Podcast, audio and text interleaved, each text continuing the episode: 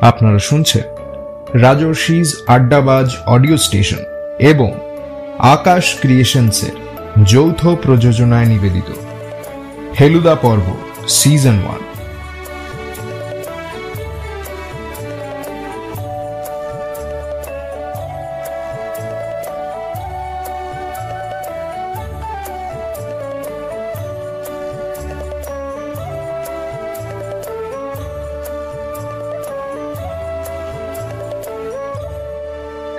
আজকের পর্বের গল্প।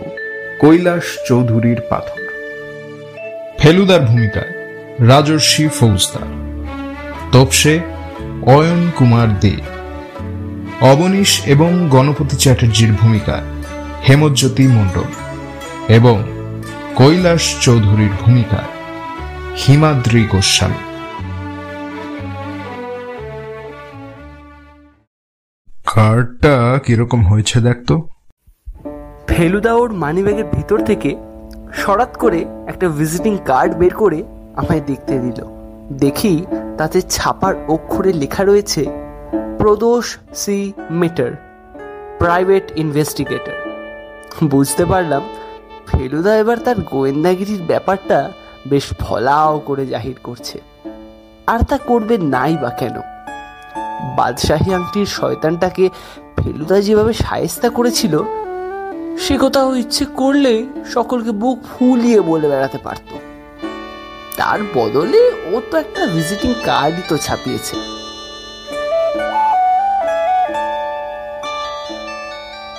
ফেলুদার নাম আপনা থেকেই বেশ রটে গিয়েছিল।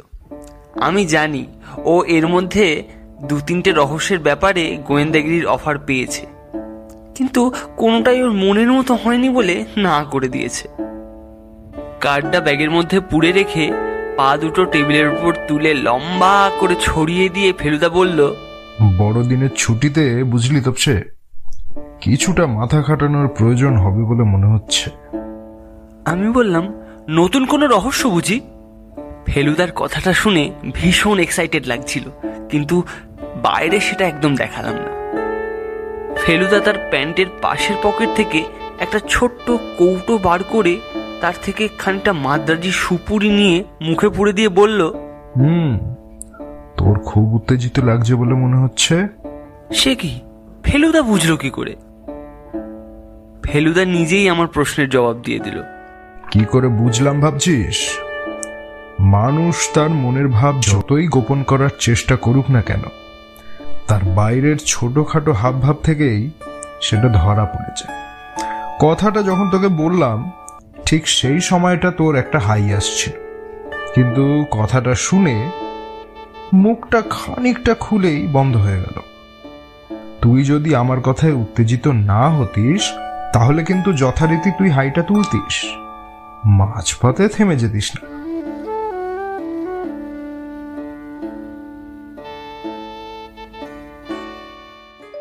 ফেলুদার এই ব্যাপারগুলো সত্যিই আমাকে অবাক করে দিত। ও বলতো পর্যবেক্ষণ ক্ষমতা না থাকলে ডিটেকটিভ হওয়ার কোনো মানেই হয় না।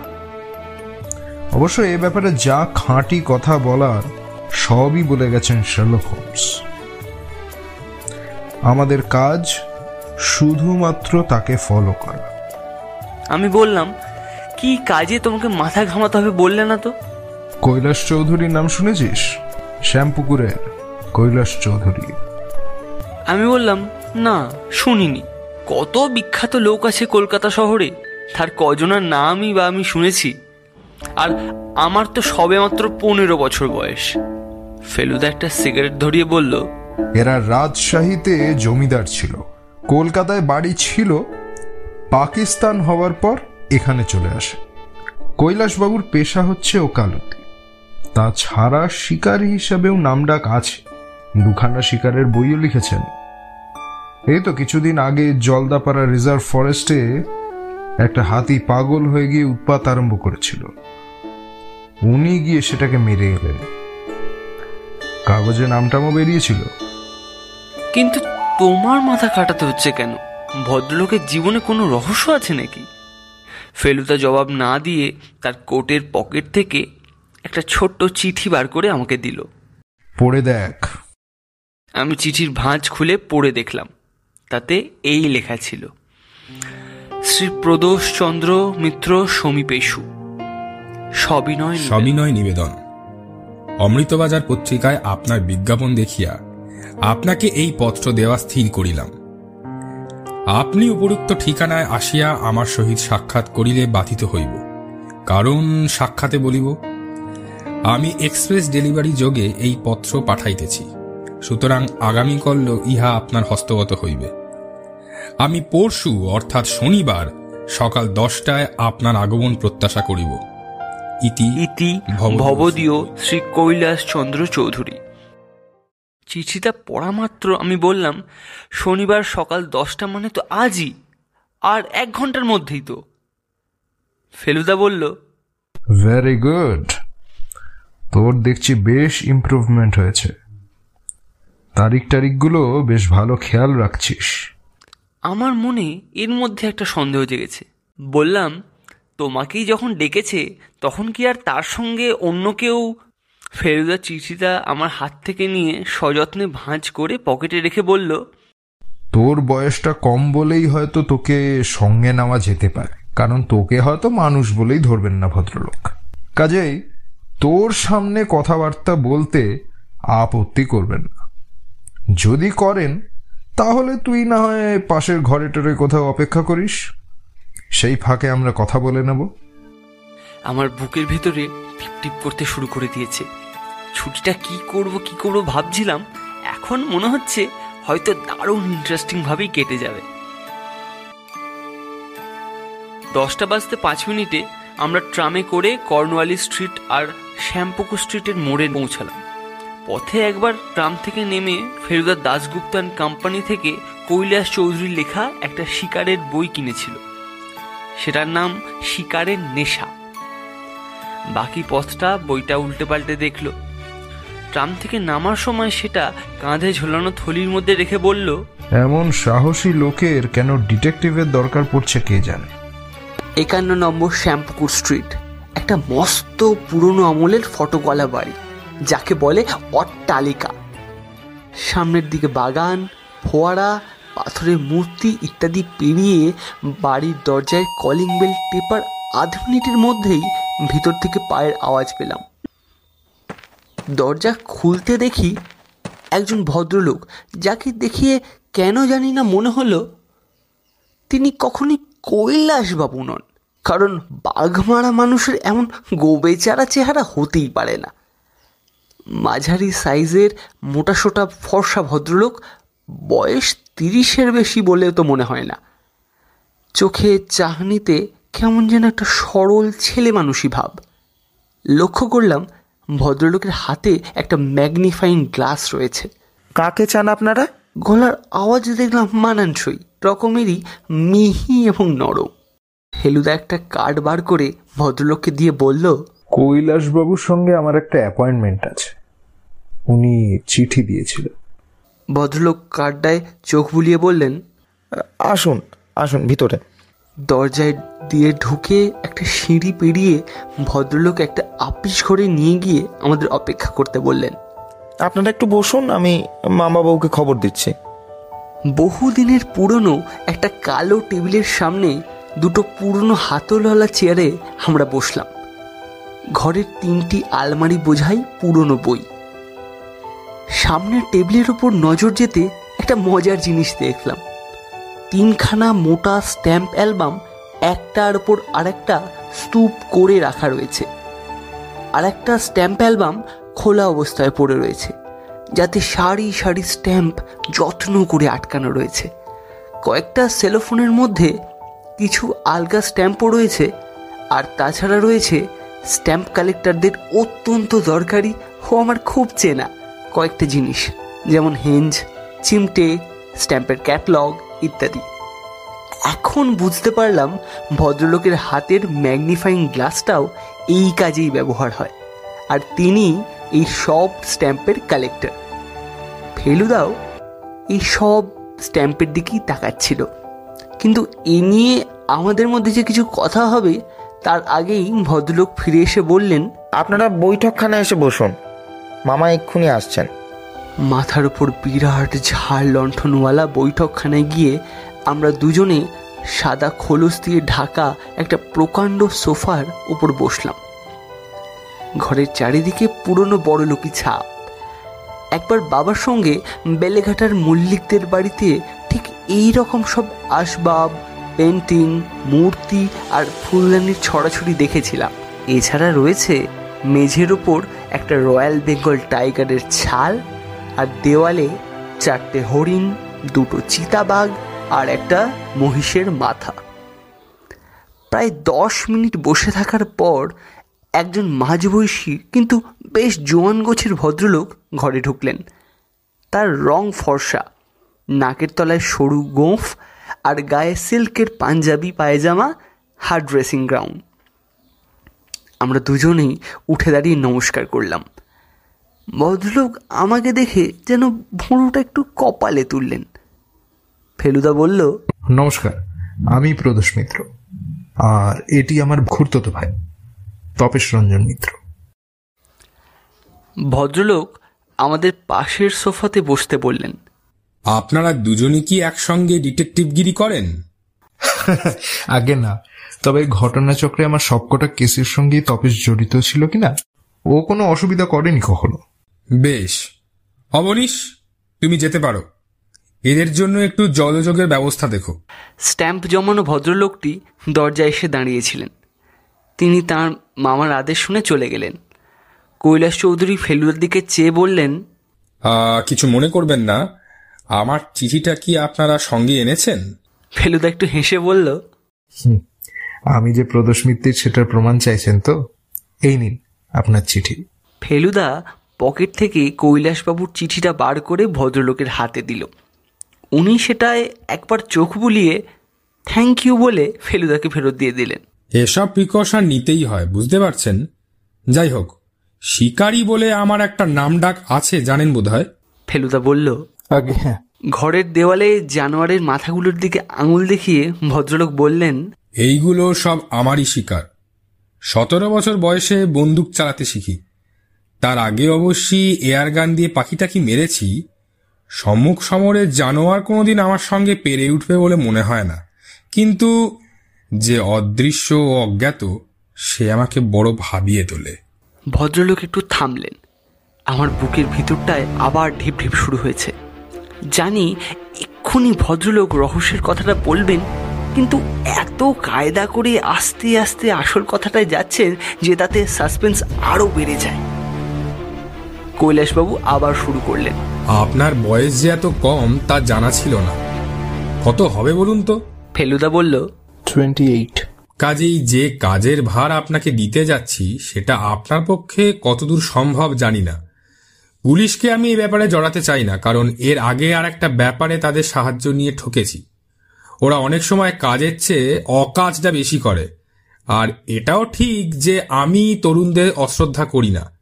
কাঁচা বয়সের সঙ্গে পাকা বুদ্ধির সমাবেশটা খুব জোরালো হয় বলেই আমার বিশ্বাস। এবারে কৈলাসবাবুর থামার সুযোগ নিয়ে ফেলুদা গলা খাঁকড়িয়ে বলল আগে ঘটনাটা কি সেটা যদি বলেন। কৈলাসবাবু এ কথার কোনো উত্তর না দিয়েই পকেট থেকে একটা ভাঁজ করা কাগজ বার করে ফেলুদাকে দিয়ে বললেন দেখুন তো এটা পড়ে কি বোঝেন? ফেলুদা কাগজটা খুলে ধরতে আমি পাশ থেকে ঝুঁকে পড়ে সেটায় চোখ বুলিয়ে নিলাম। কি মনে হয়? গম্ভীর গলায় কৈলাসবাবু প্রশ্ন করলেন। ফেলুদা কিছুক্ষণ মনোযোগ দিয়ে চিঠিটা দেখে বলল পাপের বোঝা বাড়িও না। যে জিনিসে তোমার অধিকার নেই, সে জিনিস তুমি আগামী সোমবার বিকেল চারটের মধ্যে ভিক্টোরিয়া মেমোরিয়ালের দক্ষিণ গেটের বিশ হাত ভিতর দিকে রাস্তার বাঁধারে লিলি ফুলের প্রথম সারির প্রথম গাছটার নিচে রেখে আসবে। আদেশ অমান্য করার বা পুলিশ গোয়েন্দার সাহায্য নেওয়ার ফল ভালো হবে না। তোমার অনেক শিকারের মতোই তুমিও শিকারে পরিণত হবে। এই কথা জেনে রেখো। হুম। হাতের লেখা। ইয়েস হাতের লেখা ভাড়ানো হয়েছে। কারণ একই অক্ষর দু তিন জায়গায় দু তিন রকম ভাবে লেখা হয়েছে। আর সেকেন্ডলি নতুন প্যাডের প্রথম কাগজে লেখা। সেটা কি করে বুঝলেন? কৈলাসবাবু প্যাডের কাগজে লেখা হলে তার পরের কাগজে সে লেখার কিছুটা ছাপ থেকে যায়। কিন্তু এ কাগজ একেবারেই মসৃণ। ভেরি গুড আর কিছু? আর কিছু এ থেকে বলা অসম্ভব। এ চিঠি কি ডাকে এসেছিল? হ্যাঁ পোস্টমার্ক পার্ক স্ট্রিট। তিন দিন আগে এ চিঠি পেয়েছি। আজ শনিবার বিশে। কৈলাসবাবু এবার আমি কিন্তু আপনাকে কয়েকটি প্রশ্ন করতে চাই। কারণ আপনার শিকারের কাহিনী ছাড়া আপনার সম্বন্ধে আমি কিন্তু কিছুই জানি না। বেশ তো, করুন না। মিষ্টি মুখে পুড়ে খেতে খেতে করুন। ব্যাপারটা কি জানেন? যাতে আমার অধিকার নেই, এমন কোনো জিনিস আমার কাছে আছে বলে আমার জানা নেই। এ বাড়িতে যা কিছু আছে তা সবই হয় আমার নিজের কেনা, না হয় পৈতৃক সম্পত্তি। আর তার মধ্যে এমন কোনো জিনিস নেই যেটা আদায় করার জন্য কেউ আমাকে এমন চিঠি দিতে পারে। তবে একটি মাত্র জিনিস আছে যেটা বলতে পারেন মূল্যবান এবং লোভনীয়। সেটা কি? একটা পাথর। পাথর? Pressure stone. আপনার কেনা? না কেনা নয়। তাহলে কি পৈতৃক সম্পত্তি? তাও না। পাথরটা আমি মধ্যপ্রদেশের চাঁদার কাছে একটা জঙ্গলে একটা বাঘ ধাওয়া করে আমরা তিন চারজন একটা জঙ্গলে ঢুকেছিলাম। শেষ পর্যন্ত সেটাকে মারা হয়। কাজেই একটা বহু পুরনো ভাঙা পরিত্যক্ত মন্দিরে একটা দেবমূর্তির কপালে পাথরটা লাগানো ছিল। ওটা অস্তিত্ব বোধহয় আমাদের আগে কেউই জানতো না। তা ওটা কি আপনার চোখেই প্রথম পড়ে? মন্দিরটা সকলেই দেখেছিল তবে পাথরটা প্রথম আমিই দেখি। হুম বেশ। সঙ্গে আর কে ছিল সেবার রাইট। বলে একটা মার্কিং ছোকরা কিশোরীলাল বলে এক পাঞ্জাবি আর আমার ভাই কেদার। ভাই আপনার ভাইও স্বীকার করেন? করতো। এখন করে কিনা জানি না। বছর চারেক হলো বিদেশে। বিদেশ? মানে? সুইজারল্যান্ড। ঘড়ির ব্যবসার ধান্দায়। তা যখন পাথরটা পেলেন তখন ওটা নিয়ে আপনাদের মধ্যে কাড়াকাড়ি হয়নি? না তার কারণ ওটার যে কত দাম সেটা কলকাতায় এসে জহুরিকে দেখাবার পর জানতে পারি। তারপর সে খবর কে জেনেছে? খুব বেশি লোককে বলিনি। এমনিতে আত্মীয় স্বজন বিশেষ কেউ নেই। দু একজন উকিল বন্ধুকে বলেছি কেদার জানতো। আর বোধহয় আমাকে আমার ভাগ্নে অবনীশ জানে। আচ্ছা। পাথরটা বাড়িতেই আছে? হ্যাঁ আমার ঘরেই আছে। এত দামি জিনিস ব্যাংকে রাখেন নিজে? একবার রেখেছিলাম। যেদিন রেখেছিলাম তার পরের দিনই একটা মোটর অ্যাক্সিডেন্ট হয়। প্রায় মরতে মরতে বেঁচে যাই। তারপর থেকে ধারণা হয় যে ওটা কাছে না রাখলে ব্যাড লাক আসবে। তাই ব্যাংক থেকে আনিয়ে নি ফেলুদার খাওয়া শেষ হয়ে গেছে। ও ভ্রুকুটি দেখে বুঝলাম ও ভাবতে আরম্ভ করে দিয়েছে। জল খেয়ে রুমাল দিয়ে মুখ মুছে বলল কৈলাসবাবু আপনার বাড়িতে কে কে আছেন? আমি আমার ভাগ্নে অবনীশ আর তিনটে পুরনো চাকর। আর আমার বাবাও আছেন তবে তিনি একেবারে অথর্ব জড়াগ্রস্ত একটি চাকর তার পিছনে লেগে থাকে সারাক্ষণ। আচ্ছা অবনীশ বাবু কি করেন? বিশেষ কিছুই না ওর নেশা ডাক টিকিট সংগ্রহ করা। বলেছে একটা টিকিটের দোকান করবে। ফেলুদা একটু ভেবে মনে মনে কি জানি হিসেব করল। তাহলে আপনি চাইছেন আমি এই পত্রলেখকের অনুসন্ধান করি তাই তো? কৈলাসবাবু যেন একটু জোর করেই হেসে বললেন বুঝতেই তো পারছেন এই বয়সে এ ধরনের অশান্তি কি ভালো লাগে? আর শুধু যে চিঠি লিখছে তা নয় কাল রাত্রে একটা টেলিফোনও এসেছিল। ইংরেজিতে ওই একই কথা বলল গলা শুনে চিনতে পারলাম না। কি বলল জানেন? বলল, নির্দিষ্ট জায়গায়, নির্দিষ্ট সময়ের মধ্যে জিনিসটা রেখে না এলে আমার বাড়িতে এসে আমাকে ঘায়েল করে নিয়ে যাবে। অথচ এ পাথর হাতছাড়া করতে আমি মোটেও রাজি নই। তাছাড়া লোকটার যখন ন্যায্য দাবি নেই, অথচ হুমকি দিচ্ছে, তখন বুঝতে হবে সে মোটেই সুবিধের নয়, বদমাইশ। সুতরাং তার শাস্তি হওয়া দরকার। সেটা কি করে সম্ভব সেটা আপনিই একটু ভেবে দেখুন। উপায় তো একটাই। বাইশ তারিখ সন্ধেবেলা ভিক্টোরিয়া মেমোরিয়ালের আশেপাশে ঘাপটি মেরে বসে থাকা। তাকে তো আসতেই হবে। সে তো নিজে নাও আসতে পারে। তাতে ক্ষতি নেই। যেই এসে লিলি গাছের আশেপাশে ঘুরঘুর করুক না কেন। সে যদি আসল লোক নাও হয় তাকে ধরতে পারলে আসল লোকের সন্ধান পাওয়াটা অসম্ভব নয়। কিন্তু আপনি বুঝতে পারছেন না লোকটা ডেঞ্জারাস হতে পারে। সে যখন দেখবে লিলি গাছের তলায় পাথরটা নেই, তখন যে কি করতে পারে তা বলা যায় না। তার চেয়ে বাইশ তারিখের আগে, অর্থাৎ আজ আর কালকের মধ্যে এই লোকটিকে যদি না জানা সম্ভব হতো, তাহলে খুব ভালো হতো। এই চিঠি আর এই টেলিফোন কল, এই দুটো থেকে কিছু করা যায় না? দেখুন কৈলাসবাবু, চিঠিতে সে লিখেছে যে গোয়েন্দার সাহায্য নিলে ফল ভালো হবে না। সুতরাং আমি কিছু করি বা না করি। আপনি যে আমাকে ডেকেছেন এতেই আপনার বিপদের একটা আশঙ্কা আছে। সুতরাং আপনি বরঞ্চ একটু ভেবে দেখুন যে আমাদের সাহায্য নিতে চান কিনা। কৈলাসবাবু ঠান্ডার মধ্যেও রুমাল দিয়ে তার কপাল মুছে বললেন আপনি এবং আপনার সঙ্গে আপনার ভাইটি এই দুজনকে দেখলে কেউ মনে করবে না যে আপনাদের সঙ্গে গোয়েন্দার কোনো সম্পর্ক আছে। এটা একটা অ্যাডভান্টেজ আপনার নাম লোকে জেনে থাকলেও আপনার চেহারা জানে কি? মনে তো হয় না। সুতরাং সেদিকে আমার বিশেষ ভয় নেই। আপনি রাজি হলে কাজটা নিন। উপযুক্ত পারিশ্রমিক আমি দেব। থ্যাংক ইউ তবে যাবার আগে একবার পাথরটা দেখতে চাই। নিশ্চয়ই। কৈলাসবাবুর পাথর ওর শোবার ঘরের আলমারির ভেতর থাকে। আমরা ভদ্রলোকের পিছন পিছন একটা শান বাঁধানো সিঁড়ি দিয়ে উপরে উঠে এলাম। সিঁড়িটা গিয়ে পড়েছে একটা লম্বা অন্ধকার বারান্দায়। আর তার দুদিকে সারি সারি প্রায় দশ বারোটা ঘর। তার অনেকগুলো আবার তালা বন্ধ। চারিদিকে একটা কেমন যেন থমথমে ভাব। আর লোকজন নেই বলেই বোধহয় একটু আওয়াজ হলেই তার প্রতিধ্বনি হয় বিরাট। বারান্দার শেষ মাথায় ডান দিকের ঘর হলো কৈলাসবাবুর শোবার ঘর। আমরা যখন বারান্দার মাঝামাঝি এসেছি, তখন দেখি পাশের একটা ঘরের দরজা অর্ধেক খোলা।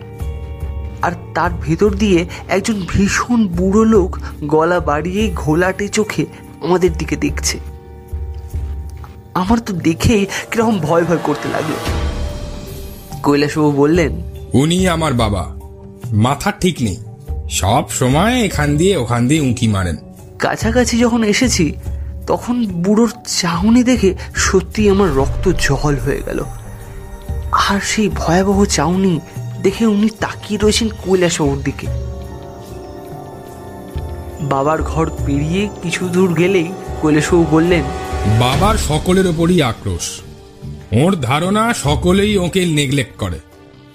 আসলে কিন্তু ওর দেখাশোনার কোনো ত্রুটি হয় না।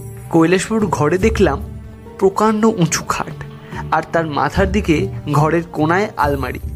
সেটা খুলে তার দেরাজ থেকে একটা নীল ভেলভেটের বাক্স বার করে বললেন সাতরাম দাসের দোকান থেকে এই বাক্সটা কিনে নিয়েছিলুম এই পাথরটা রাখার জন্য। বাক্সটা খুলে নীল আর সবুজ রং মেশানো লিচুর সাইজের একটা ঝলমলে পাথর বার করে কৈলাসবাবু ফেলুদার হাতে দিয়ে বললেন একে বলে ব্লুবেরি। ব্রাজিলে পাওয়া যায়। ভারতবর্ষে যে খুব বেশি আছে তা নয়। অন্তত এত বড় সাইজের বেশি নেই। সে বিষয়ে আমি নিঃসন্দেহ। ফেলুদা পাথরটা হাতে নিয়ে এদিক ওদিক নাড়িয়ে দেখে ফেরত দিয়ে দিল। এবার কৈলাসবাবু তার পকেট থেকে একটা মানিব্যাগ বার করলেন। তার থেকে পাঁচটা দশ টাকার নোট বার করে ফেলুদার দিকে এগিয়ে দিয়ে বললেন এইটা আগাম। কাজটা ভালোয় ভালোয় উতরে গেলে বাকিটা দেব। কেমন? থ্যাংক ইউ ফেলুদার নোটগুলো পকেটে পুড়ে নিল। চোখের সামনে ওকে রোজগার করতেই প্রথম দেখলাম। সিঁড়ি দিয়ে নিচে নামতে নামতে ফেলুদা বলল আপনাদের ওই চিঠিখানা আমাকে দিতে হবে। আর অবনীশ বাবুর সঙ্গে একটু কথা বলব। নিচে যখন পৌঁছালাম ঠিক সেই সময় বৈঠকখানা থেকে টেলিফোন বাজতে আরম্ভ করেছে। কৈলাসবাবু তাড়াতাড়ি গিয়ে ফোনটা ধরলেন। হ্যালো। তারপর আর কোনো কথা নেই। আমরা বৈঠকখানায় ঢুকতেই কৈলাসবাবু ফ্যাকাশে মুখ করে ধপ করে বসে পড়লেন। টেলিফোনটা রেখে দিয়ে বললেন আবার সেই লোক সেই হুমকি। কি বলল? এবার আর কোনো সন্দেহ রাখিনি। তার মানে? বলল কোন জিনিসটা চাইছি বুঝতেই পারছ বোধহয়? চাঁদার জঙ্গলের মন্দিরে যেটা ছিল সেইটে। আর কি বলল? আর কিছু না। গলা চিনলেন? না তবে এটুকু বলতে পারি যে গলাটা শুনতে ভালো লাগে না। আপনি বরং একবার ভেবে দেখুন। ফেলুদা একটু হেসে বলল আমার ভাবা হয়ে গিয়েছে। কৈলাসবাবুর কাছ থেকে অমনীশবাবুর ঘরে গিয়ে দেখি তিনি ম্যাগনিফাইং গ্লাস দিয়ে টেবিলের উপর রাখা কি একটা জিনিস খুব মন দিয়ে পরীক্ষা করছেন। আমরা ঢুকতেই টেবিলের উপর হাতটা চাপা দিয়ে উঠে দাঁড়ালেন। আসুন আসুন। ফেলুদা বলল আপনার ডাক টিকিটের খুব শখ দেখছি। অবনীশবাবুর চোখ দুটো জল জল করে উঠল। আগে হ্যাঁ ওই আমার একমাত্র নেশা। বলতে গেলে আমার ধ্যান জ্ঞান চিন্তা। তা আপনি কি কোনো দেশ নিয়ে স্পেশালাইজ করেন না সারা পৃথিবীর টিকিট জমা? আগে সারা পৃথিবীরই জমাতুম। কিন্তু কিছুদিন হলো ইন্ডিয়াতে স্পেশালাইজ করছি। আমাদের এই বাড়ির দপ্তরে যে কি আশ্চর্য সব পুরনো টিকিট রয়েছে তা বলতে পারি না। ও বেশি বেশিরভাগই ইন্ডিয়ার। গত দু মাস ধরে হাজার হাজার পুরনো চিঠির গাদা ঘেঁটে টিকিট সংগ্রহ করেছি। ভালো কিছু পেয়েছেন? ভালো ভালো আপনাকে বললে বুঝবেন। আপনার এ- এ ব্যাপারে ইন্টারেস্ট আছে? ফেলুদা একটু হেসে বলল একটা বয়সে তো সবাই ওই দিকটায় ঝোঁকে তাই না কি? কেপ অফ গুড হোপের এক পেনি মরিশাসের দুই পেনি আর ব্রিটিশ গয়নার আঠেরোশো ছাপ্পান্ন সনের সেই বিখ্যাত স্ট্যাম্পগুলো পাওয়ার স্বপ্ন আমিও দেখেছি। বছর দশেক আগে লাখ খানেক টাকা দাম ছিল ওগুলোর। এখন শুনেছি আরও বেড়েছে। অবনীশবাবু উত্তেজনায় প্রায় লাফিয়ে উঠলেন। তাহলে মশাই আপনিই বুঝবেন। আপনাকে দেখাই। এই দেখুন। ভদ্রলোক তার চাপা হাতের তলা দিয়ে একটা ছোট্ট রঙিন কাগজ ফেলুদাকে দিলেন। দেখি খাম থেকে খোলার রং প্রায় মিলিয়ে যাওয়া একটা টিকিট। ফেলুদা বলল শখানেক বছর আগের ভারতবর্ষর টিকিট। ভিক্টোরিয়ার ছবি। এই টিকিট আগে দেখেছি। দেখেছেন তো? এবারে এ- এই গ্লাসের মধ্যে দিয়ে দেখুন। ফেলুদা ম্যাগনিফাইং গ্লাস চোখে লাগালো। এবার কি দেখছেন? এতে তো দেখছি ছাপার ভুল রয়েছে। এক্স্যাক্টলি পোস্টেজ কথাটা জি এর জায়গায় সি ছাপা হয়েছে। তার ফলে এটার কত দাম হচ্ছে জানেন? কত? বিশ হাজার টাকা। বলেন কি? আমি বিলেত থেকে চিঠি লিখে খোঁজ নিয়েছি। এই ভুলটার উল্লেখ স্ট্যাম্প ক্যাটালগে নেই। আমি প্রথম এটার অস্তিত্ব আবিষ্কার করলাম। ফেলুদা বলল কংগ্রাচুলেশনস কিন্তু আপনার সঙ্গে টিকিট ছাড়াও অন্য ব্যাপারে একটু আলোচনা ছিল। বলুন। আপনার মামা কৈলাসবাবু তার যে একটা দামি পাথর আছে সেটা আপনি জানেন? ও হ্যাঁ হ্যাঁ শুনেছিলাম বটে। দামি কি না জানি না তবে লাকি পাথর সেটা একবার বলেছিলেন বটে। কিছু মনে করবেন না আমার মাথায় এখন ডাক টিকিট ছাড়া কিছুই নেই। তা আপনি এই বাড়িতে কতদিন? বাবা মারা যাবার পর থেকেই। প্রায় পাঁচ বছর। মামার সঙ্গে আপনার গোলমাল নেই তো? কোন মামা? এক মামা তো বিদেশে। আমি কৈলাসবাবুর কথা বলছি। ও ইনি অত্যন্ত ভালো লোক। তবে তবে কি? কদিন থেকে কোনো একটা কারণে ওকে যেন একটু অন্যরকম দেখছি। কবে থেকে? এই দু তিন দিন হলো। কাল ওকে এই স্ট্যাম্পটার কথাটা বললাম উনি যেন শুনেও শুনলেন না অথচ এমনিতে রীতিমতো ইন্টারেস্ট দেন। আর তাছাড়া ওর কতগুলো অভ্যেস কীরকম যেন বদলে যাচ্ছে। উদাহরণ দিতে পারেন? এই যেমন এমনিতে রোজ সকালে উঠে বাগানে পায়চারি করেন গত দুদিন করেননি। ঘুম থেকে উঠেইছেন দেরিতে বোধহয় রাত যাচ্ছেন বেশি। সেটার কোনো ইঙ্গিত পেয়েছেন? হ্যাঁ আমি তো একতলায় শুই। আমার ঠিক উপরের ঘরটাই মামার। পায়চারি করার শব্দ পেয়েছি মাঝরাত্রে। গলার স্বরও পেয়েছি। বেশ জোরে। মনে হলো ঝগড়া করছেন। কার সঙ্গে? বোধহয় দাদু। দাদু ছাড়া আর কে হবেন? সিঁড়ি দিয়ে ওঠানামা করারও শব্দ পেয়েছি। একদিন তো সন্দেহ করে সিঁড়ির নিচটায় দাঁড়িয়েছিলাম। দেখলাম মামা ছাদ থেকে দোতলায় নামলেন। হাতে বন্দুক? তখন কটা বাজে? রাত দুটো হবে। ছাতে কি আছে? কিছুই নেই কেবল একটা ঘর আছে। চিলে কোঠা যাকে বলে। পুরনো চিঠিপত্র কিছু ছিল ওটায়। সেসব আমি মাসখানেক হলো বের করে এনেছি। ফেলুদা উঠে পড়ল। বুঝলাম তার আর কিছু জিজ্ঞেস করার নেই। অবনীশবাবু বললেন এসব কেন জিজ্ঞেস করছেন বলুন তো? ফেলুদা একটু হেসে বলল আপনার মামা কোনো কারণে একটু উদ্বিগ্ন আছেন। তবে সে নিয়ে আপনি ভাবেন না। আপনি স্ট্যাম্প নিয়েই থাকুন। এদিকে ঝামেলা মিটলে আমি এসে একদিন আপনার স্ট্যাম্প দেখে যাব। কেমন? কৈলাসবাবুর সঙ্গে একবার শেষ দেখা করে ফেলুদা বলল আপনাকে ষোলো আনা ভরসা দিতে পারছি না ঠিকই।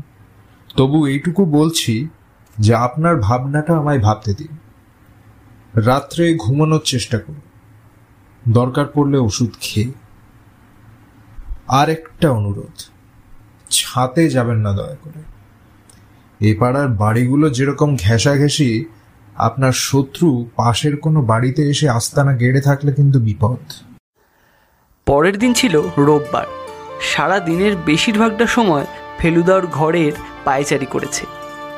বিকেলে চারটে নাগাদ ওকে পায়জামা ছেড়ে প্যান্ট পরতে দেখে জিজ্ঞেস করলাম, তুমি কি বেরোচ্ছ? ফেলুদা বলল ভিক্টোরিয়া মেমোরিয়ালে লিলি গাছগুলো একবার দেখে আসব ভাবছি। যাবি তো চ। ট্রামে করে গিয়ে লোয়ার সার্কুলার রোডের মোড়ে নেমে হাঁটতে হাঁটতে পাঁচটা নাগাদ ভিক্টোরিয়া মেমোরিয়ালের দক্ষিণ গেটটায় পৌঁছালাম। এদিকে লোকজন একটু কমই আসে। বিশেষ করে সন্ধ্যের দিকটায় যা লোক আসে সবই ওই সামনের দিকে মানে উত্তরে, গড়ের মাঠের দিকে। গেট দিয়ে ঢুকে বিষ হাতে আন্দাজ করে এগিয়ে গিয়ে দেখি বাঁদিকে সত্যি একটা লিলি গাছের কেয়ারি। তার প্রথম শাড়ির প্রথম গাছটার নিচেই পাথরটা রাখার কথা। লিলি গাছের মতো একটা এত সুন্দর জিনিস দেখেও গাটা যেন কেমন একটা ছমছম করে উঠল। ফেলুদা বলল কাকার একটা বাইনোকুলার ছিল না যেটা সেবার দার্জিলিং নিয়ে গিয়েছিলেন? আমি বললাম আছে। মিনিট পনেরো ভিক্টোরিয়া মেমোরিয়ালে ঘুরে আমরা একটা ট্যাক্সি নিয়ে সোজা চলে গেলাম লাইট হাউসের সামনে। ফেলুদার কি আবার সিনেমা দেখার শখ হলো নাকি? কিন্তু শেষ পর্যন্ত সিনেমায় না ঢুকে ও গেল উল্টো দিকের একটা বইয়ের দোকানে।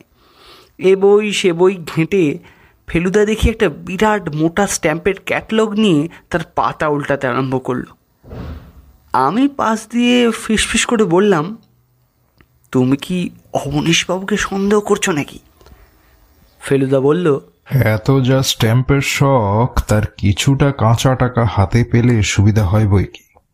আমি বললাম কিন্তু আমরা যখন দোতলা থেকে একতলায় এলাম তখন যে টেলিফোনটা এলো সেটা তো আর অবনীশবাবু করেননি। না সেটা করেছিল মসলন্তপুরের আদিত্যনারায়ণ সিংহ। বুঝলাম ফেলুদা এখন ঠাট্টার মেজাজে রয়েছে। ওর সঙ্গে আপাতত এই বিষয়ে কথা বলা যাবে বাড়ি যখন ফিরলাম তখন আটটা বেজে গেছে। ফেলুদা কোটটা খুলে বিছানায় ছুঁড়ে ফেলে দিয়ে বলল আমি যতক্ষণ হাত মুখ ধুচ্ছি তুই ডিরেক্টরি থেকে কৈলাসবাবুর ফোন নাম্বারটা বার কর। ডিরেক্টরি হাতে নিয়ে টেলিফোনের সামনে বসা মাত্র ক্রিং করে ফোনটা বেজে উঠে আমায় বেশ চমকে দিল। আমাকেই ধরতে হয়। তুলে নিলাম রিসিভারটা হ্যালো? কে কথা বলছেন? এ কি অদ্ভুত গলা। এ গলা তো আমি চিনি না। বললাম কাকে চাই? ছেলে মানুষ বয়সে গোয়েন্দাদের সঙ্গে ঘোরাফেরা করা হয় কেন? প্রাণের ভয় নেই? আমি ফেলুদাকে নাম ধরে ডাকতে গেলাম কিন্তু গলা দিয়ে আওয়াজ বেরোলো না। কাঁপতে কাঁপতে টেলিফোনটা রেখে আগে শুনতে পেলাম আবার লোকটা বলল সাবধান করে দিচ্ছে। তোমাকেও তোমার দাদাকেও। ফল কিন্তু ভালো হবে না। আমি কাঠ হয়ে চেয়ারে বসে রইলাম। বাথরুম থেকে বেরিয়ে এসে ফেরুদা বলল ওরম থুম মেরে বসে আছিস কেন? কার ফোন এসেছিল? কোনো মতে ওকে ঘটনাটা বললাম। দেখি ও গম্ভীর হয়ে গেল। তারপর পিঠে একটা চাপড় মেরে বলল হুম। ঘাবড়াসনি। লোক থাকবে। পুলিশের লোক। বিপদের কোনো ভয় নেই। ভিক্টোরিয়া মেমোরিয়ালে একবার যেতেই হবে কালকে। রাত্রে ভালো ঘুম হলো না। শুধু যে টেলিফোনের জন্য তা নয়, কৈলাসবাবুর বাড়ির ভেতর অনেক কিছুই বারবার চোখের সামনে ভেসে উঠছিল। সেই লোহার রেলিং দেওয়া ছাদ পর্যন্ত উঠে যাওয়া সিঁড়ি, দোতলার মার্বেল বাঁধানো অন্ধকার লম্বা বারান্দা আর তার দরজার ফাঁক দিয়ে বার করা কৈলাসবাবুর বাবার মুখ। কৈলাসবাবুর দিকে ওরকমভাবে চেয়েছিলেন কেন তিনি? আর কৈলাসবাবু বন্দুক হাতে ছাতে গিয়েছিলেন কেন? কিসের শব্দ পেয়েছিলেন উনি? ঘুমোতে যাওয়ার আগে ফেলুদা একটা কথা বলল। জানিস তপসে, যারা চিঠি লিখে আর টেলিফোন করে হুমকি দেয়, তারা বেশিরভাগ সময়ই আসলে কাওয়ার্ড হয়। পরদিন সকালে ফেলুদা কৈলাসবাবুকে ফোন করে বলল তিনি যেন নিশ্চিন্তে বাড়িতে বসে থাকেন। যা করবার ফেলুদাই করবে। আমি জিজ্ঞেস করলাম কখন যাবে ভিক্টোরিয়া মেমোরিয়ালে? ফেলুদা বলল কাল যে সময় গিয়েছিলাম সেই সময়। ও ভালো কথা। তোর স্কুলের ড্রয়িং এর খাতা পেন্সিল টেন্সিল আছে তো? আমি একটু ঘাবড়ে গেলাম। কেন? তা দিয়ে কি হবে? আছে কিনা বল না। তা তো থাকতে হবেই। সঙ্গে নিয়ে নিবি। লিলি গাছের উল্টো দিকে কিছু দূরে দাঁড়িয়ে তুই ছবি আঁকবি। গাছপালা মেমোরিয়াল বিল্ডিং যা হয় একটা কিছু। আমি হব তোর মাস্টার। ফেলুদার হাত রীতিমতো ভালো। বিশেষ করে মাত্র একবার যে মানুষকে দেখেছে পেন্সিল দিয়ে খসখস করে তার মোটামুটি একটা পোর্ট্রেট আঁকার আশ্চর্য ক্ষমতা আছে ফেলুদার কাছে। কাজেই ড্রয়িং মাস্টারের কাজটা তার পক্ষে বেমানান কিছুই হবে না। শীতকালের দিন ছোট হয়, তাই আমরা চারটের কিছু আগেই ভিক্টোরিয়া মেমোরিয়ালে পৌঁছে গেলাম। সোমবার ভিড়টা আরও কম। তিনটে পেরাম্বুলেটার সাহেবের বাচ্চাদের নিয়ে নেপালি আয়ারা ঘোরাফেরা করছে। একটা পরিবারকে দেখে মারোয়ারি বলে মনে হয়। আর তাছাড়া দু একজন বুড়ো ভদ্রলোক। এদিকটায় আর বিশেষ কেউ নেই। কম্পাউন্ডের মধ্যেই কিন্তু গেট থেকে বেশ কিছুটা দূরে চৌরঙ্গির দিকটায় একটা বড় গাছের তলায় আমরা দুজন প্যান্ট পরা লোককে দেখলাম। যাদের দিকে দেখে ফেলুদা আস্তে করে আমার কুনুই দিয়ে একটা খোঁচা দিল। বুঝলাম ওরাই হচ্ছে পুলিশের লোক। ওদের কাছে নিশ্চয়ই লুকোনো রিভলভার আছে। ফেলুদার সঙ্গে পুলিশের কিছু লোকের বেশ খাতির আছে, এটা জানতাম। লিলি ফুলের শাড়ির উল্টো দিকে কিছুটা দূরে খাতা পেন্সিল বার করে ছবি আঁকতে আরম্ভ করলাম। এই অবস্থায় কি আঁকায় মন বসে? চোখ আর মন দুটোই অন্যদিকে চলে যায়। আর ফেলুদা মাঝে মাঝে এসে ধমক দেয়। আর পেন্সিল দিয়ে খসখস করে কী হিজিবিজি এঁকে দেয়? যেন কতই না কারেক্ট করছে। আমার কাছ থেকে দূরে সরে গেলেই ফেলুদা বায়নাকুলার নিয়ে চোখ লাগিয়ে এদিক ওদিক দেখে। সূর্য প্রায় ডুবু ডুবু।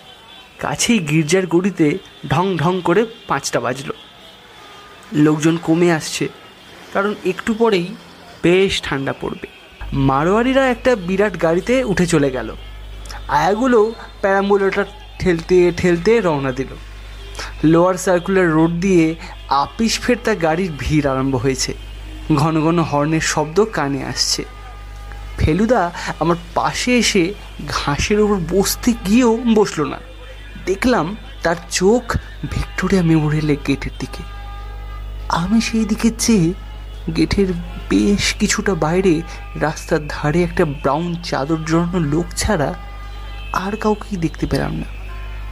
ফেলুদার চোখে বায়নাকুলার লাগিয়ে কিছুক্ষণ ওই দিকে দেখে বায়নাকুলারটা আমার হাতে দিয়ে বলল দেখ। ওই চাদর জড়ানোর লোকটাকে বায়নাকুলার চোখে লাগাতেই লোকটার জন্য দশ হাতের মধ্যে চলে এলো। আর আমিও চমকে উঠে বললাম এ কি? এই যে কৈলাসবাবু নিজে এসে দাঁড়িয়ে রয়েছেন। হ্যাঁ চ। নিশ্চয়ই আমাদের খুঁজতে এসেছেন। কিন্তু আমরা রওনা হবার সঙ্গে সঙ্গেই দেখলাম ভদ্রলোক হাঁটতে আরম্ভ করলেন। গেটের বাইরে এসে কৈলাসবাবুকে আর দেখাই গেল না। ফেলুদা বলল চল শ্যামপুকুর। বোধ হয় আমাদের দেখতে পাননি। আর না দেখে নিশ্চয়ই চিন্তিত হয়ে পড়েছে ট্যাক্সি পেলে ট্যাক্সিই নিতাম। কিন্তু আপিস টাইমে সেটা সম্ভব নয়। তাই ট্রাম ধরার মতলবে চৌরঙ্গির দিকে রওনা দিলাম। রাস্তা দিয়ে পরপর লাইন দিয়ে গাড়ি চলছে। হঠাৎ ক্যালকাটা ক্লাবের সামনে এসে একটা কাণ্ড হয়ে গেল, যেটা ভাবলে এখন আমার ঘাম ছুটে যায়। কথা নেই, বার্তা নেই, ফেলুদা হঠাৎ একটা হাঁচকা টান মেরে প্রায় আমাকে ছুঁড়ে রাস্তার এক ধারে কিনারে ফেলে দিল। আর সেই সঙ্গে নিজেও একটা লাভ দিল। পর মুহূর্তে দারুণ স্পিডে একটা দারুণ শব্দ করে আমার গাড়ি আমাদের প্রায় গা ঘেঁষে চলে গেল। হোয়াট দ্য ডেভেল ফেলুদা বলে উঠল। গাড়ির নাম্বারটা কিন্তু সেটার আর কোনো উপায় নেই। সন্ধ্যার অন্ধকারের অন্য গাড়ির ভিড়ের মধ্যে সে গাড়ি মিলিয়ে গেছে। আমার হাতের খাতা পেন্সিল কোথায় ছিটকে পড়েছে তার ঠিক নেই। আর সেটা খুঁজে সময় নষ্ট করলাম না। এটা বেশ বুঝতে পারছিলাম যে ফেলুদা ঠিক সময় বুঝতে না পারলে আমরা দুজনে নির্ঘাত গাড়ির চাকার তলায় পড়তাম। ট্রামে ফেলুদা সারা রাস্তা ভীষণ গম্ভীর মুখে রইল। কৈলাসবাবুর বাড়িতে পৌঁছে সোজা বৈঠকখানায় গিয়ে সোফায় বসা কৈলাসবাবুকে প্রথম ফেলুদা যেই কথাটা বলল আপনি দেখতে পেলেন না আমাদের? কৈলাসবাবু কীরকম যেন একটু অবাক হয়ে গেলেন। তারপর বললেন কোথায় দেখতে পেলাম না? কি বলছেন আপনি? কেন? আপনি ভিক্টোরিয়া মেমোরিয়াল যাননি আমি? সে কি কথা? আমি তো এতক্ষণ শোবার ঘরের বিছানায় শুয়ে ভাবনায় ছটফট করছিলাম। এই সবেমাত্র নিচে এসেছি। তাহলে কি আপনার কোনো জমজ ভাই আছে নাকি? সে কি? আপনাকে সেদিন বলিনি? কেদারের কথা? কেদার যে আমার যমজ ভাই। ফেলুদা সোফার উপর বসে পড়ল। কৈলাসবাবুর মুখটা কেমন যেন শুকিয়ে গেল। কাঁপা কাঁপা গলায় বললেন উনি ছাড়া আর কেউ হতেই পারে না। সর্বনাশ। কেন বলুন তো? কেদার বাবুর কি ওই পাথরটার উপর কোনো অধিকার আছে নাকি? কৈলাসবাবু হঠাৎ কেমন যেন নেতিয়ে পড়লেন।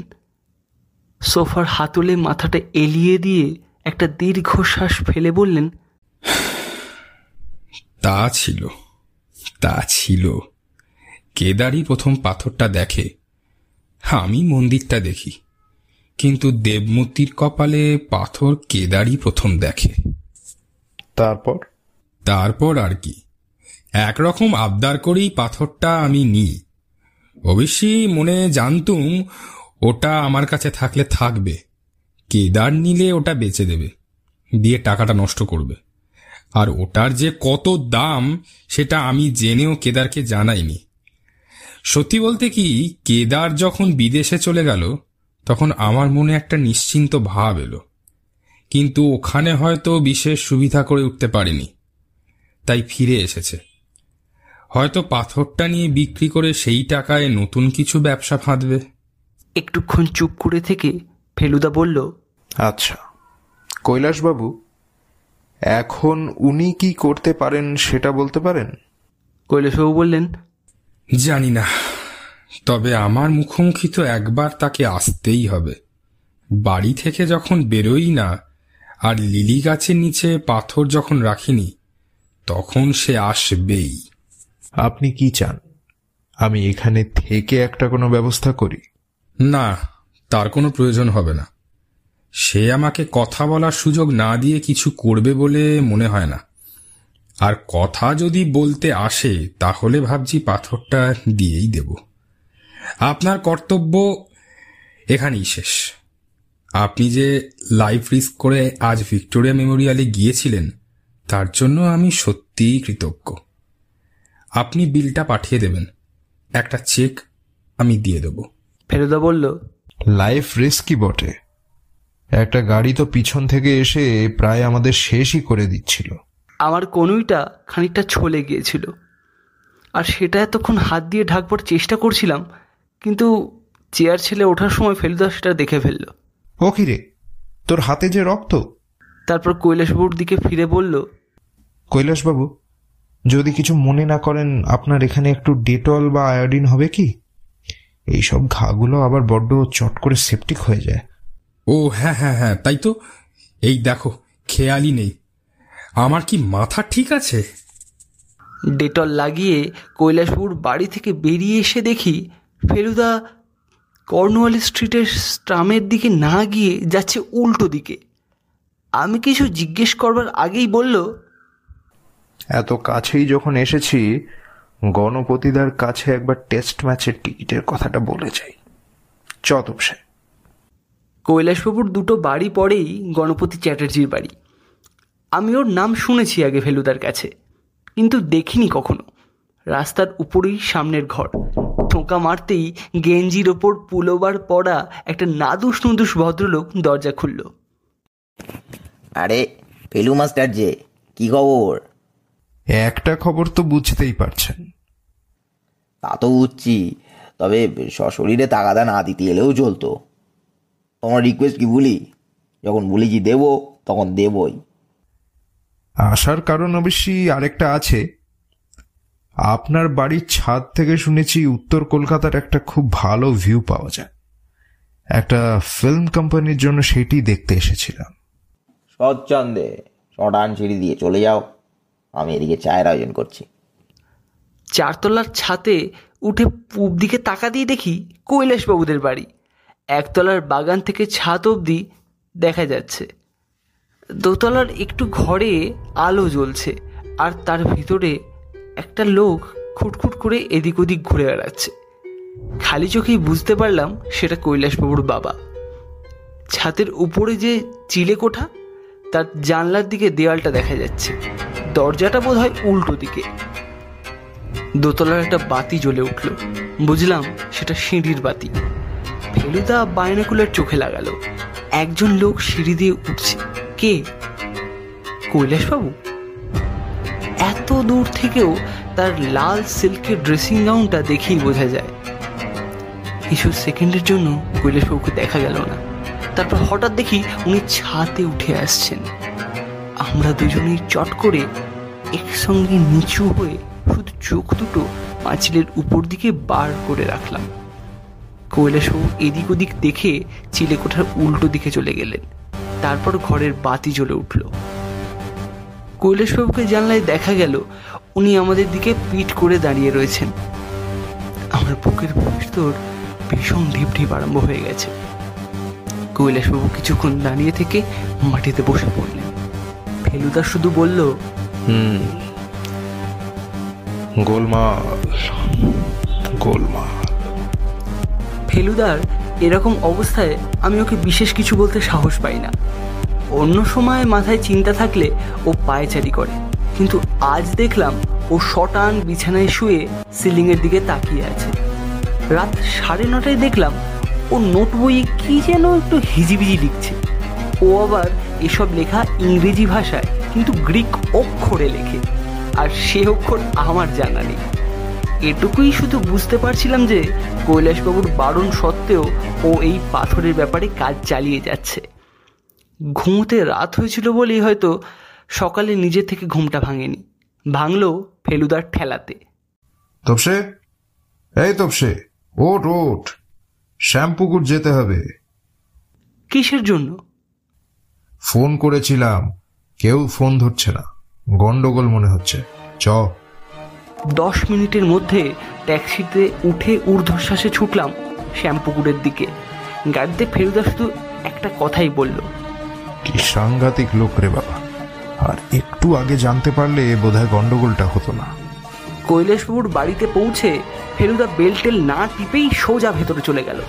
অবশ্যই দরজাটা যে খোলাই ছিল সেটাও আমাদের ভাগ্য। সিঁড়ি পেরিয়ে অবনীশবাবুর ঘরের সামনে পৌঁছতেই চক্ষু স্থির। টেবিলের সামনে একটা চেয়ার উল্টে পড়ে আছে আর ঠিক তার পাশেই মেঝেতে হাত দুটো পিছনে জড়ো করে বাঁধা আর মুখে রুমাল বাঁধা অবস্থায় পড়ে রয়েছেন অবনীশবাবু ফেলুদা হুমড়ি দিয়ে পড়ে প্রায় আধ মিনিটের মধ্যে দড়ি রুমাল খুলে দিতেই ভদ্রলোক বললেন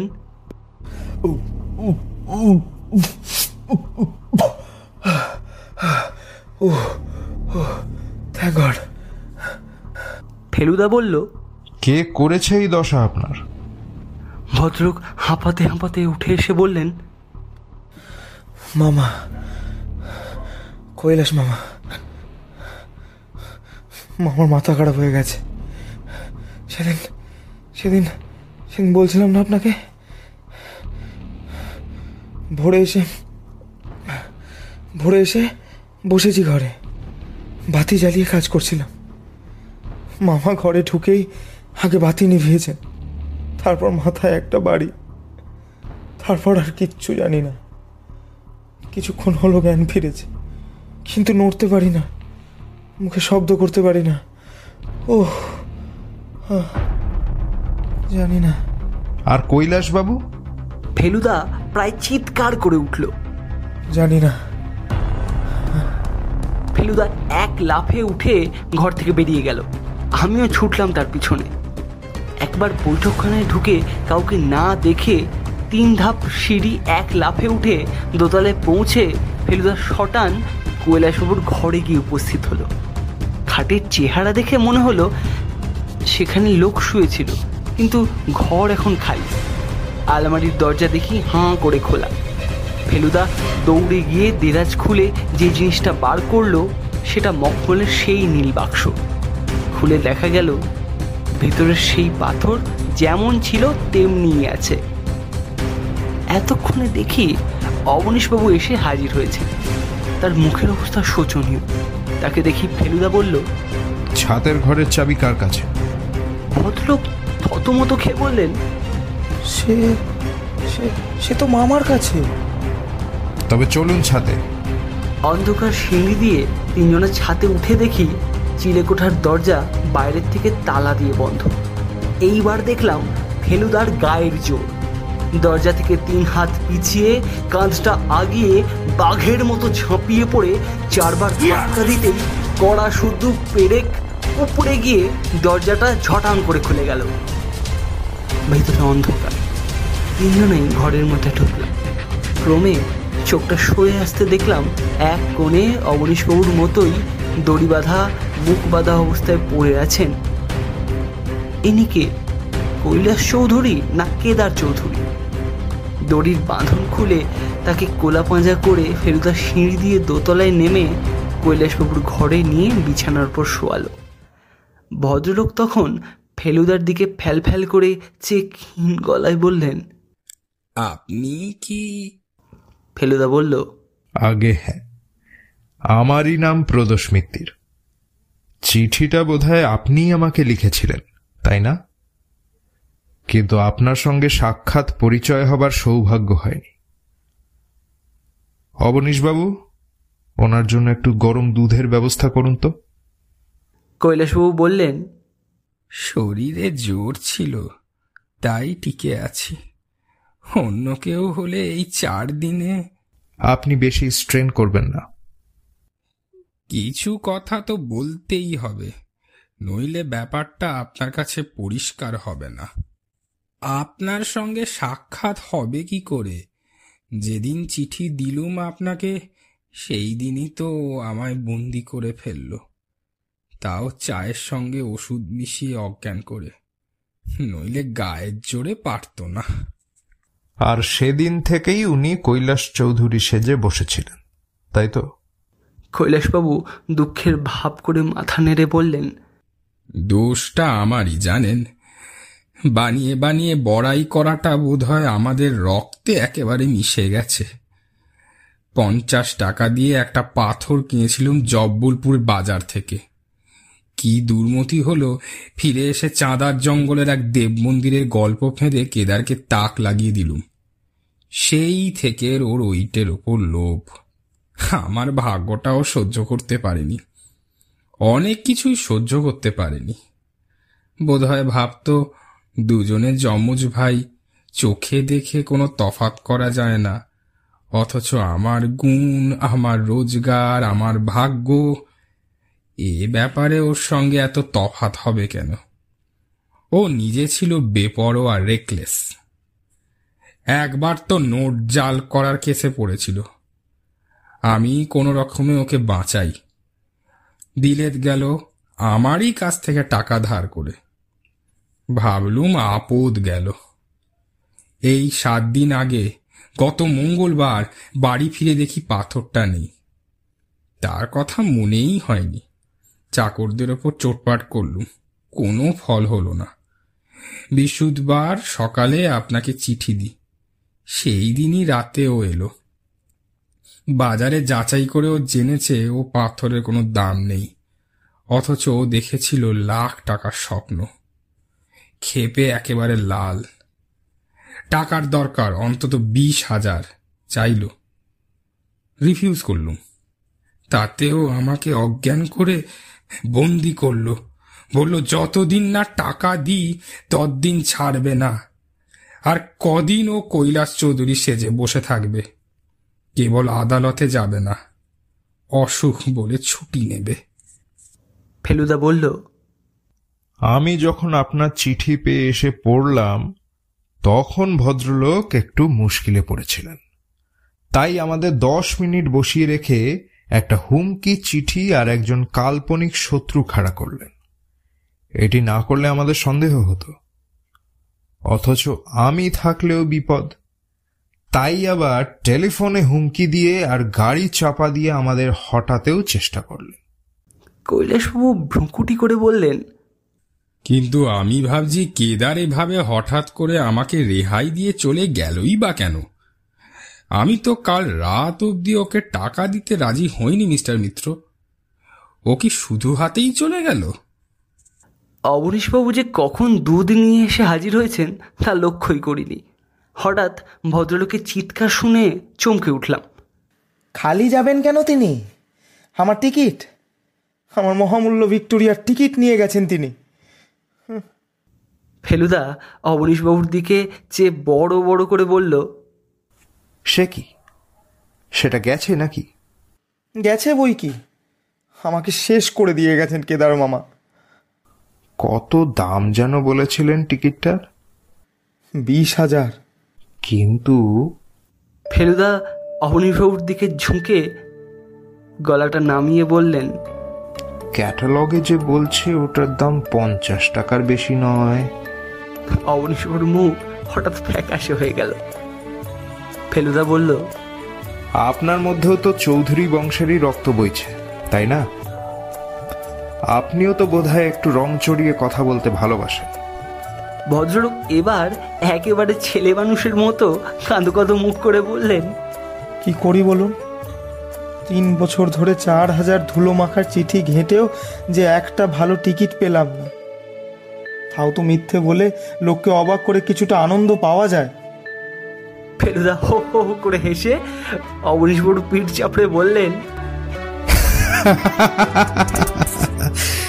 কুছ পারওয়া নেই আপনার কেদার মামাকে আপনি যে টাইটটি দিলেন সেটার কথা ভাবলেই দেখবেন প্রচুর আনন্দ পাবেন যাকগে এবার দমদম এয়ারপোর্টে একটা টেলিফোন করে দেখি কেদারবাবু পালাবেন আন্দাজ করেই আজ সকালে এয়ার ইন্ডিয়াতে ফোন করে জেনেছি আজই একটা বোম্বাইয়ের ফ্লাইটে ওর বুকিং আছে পুলিশ থাকবে ওখানে তাই পালাবার কোনো রাস্তা নেই ভাগ্যিস তোপসের কনুইটা ছড়েছিল? ডেটলের ব্যাপারটাতেই আমার ওর উপর প্রথম সন্দেহ হয়। কেদারবাবুকে গ্রেপ্তার করতে কোনো বেগই পেতে হয়নি। আর অবনীশবাবুও তার পঞ্চাশ টাকার টিকিটটা ফেরত পেয়েছিলেন। ফেলুদা যা টাকা পেল তাই দিয়ে আমাদের তিনবার রেস্টুরেন্টে খাওয়া আর দুটো সিনেমা দেখা ছাড়াও পকেটে বেশ কিছু বাকি রইল। আজ বিকেলে বাড়িতে বসে চা খেতে খেতে ফেলুদাকে বললাম "আ, আচ্ছা ফেলুদা, একটা জিনিস আমি ভেবে বের করেছি। সেটা ঠিক কিনা একটু বলবে? আমার মনে হয় কৈলাসবাবুর বাবা বুঝতে পেরেছিলেন যে কেদারবাবু, কৈলাসবাবু সেজে বসে আছেন। আর সেই জন্যই সেদিন ওর দিকে কটমট করে চাইছিলেন। বাবারা নিশ্চয়ই নিজেদের জমজ ছেলেদের মধ্যে তফাৎটা ধরতে পারবেন, তাই না? এক্ষেত্রে তা যদি নাও হয়, তাহলেও তোর ভাবনাটা আমার ভাবনার সঙ্গে মিলে গেছে বলে আমি তোকে সম্মানিত করছি। ফেলুদা আমার প্লেট থেকে একটা জিলিপি তুলে মুখে পুড়ে দিল শটান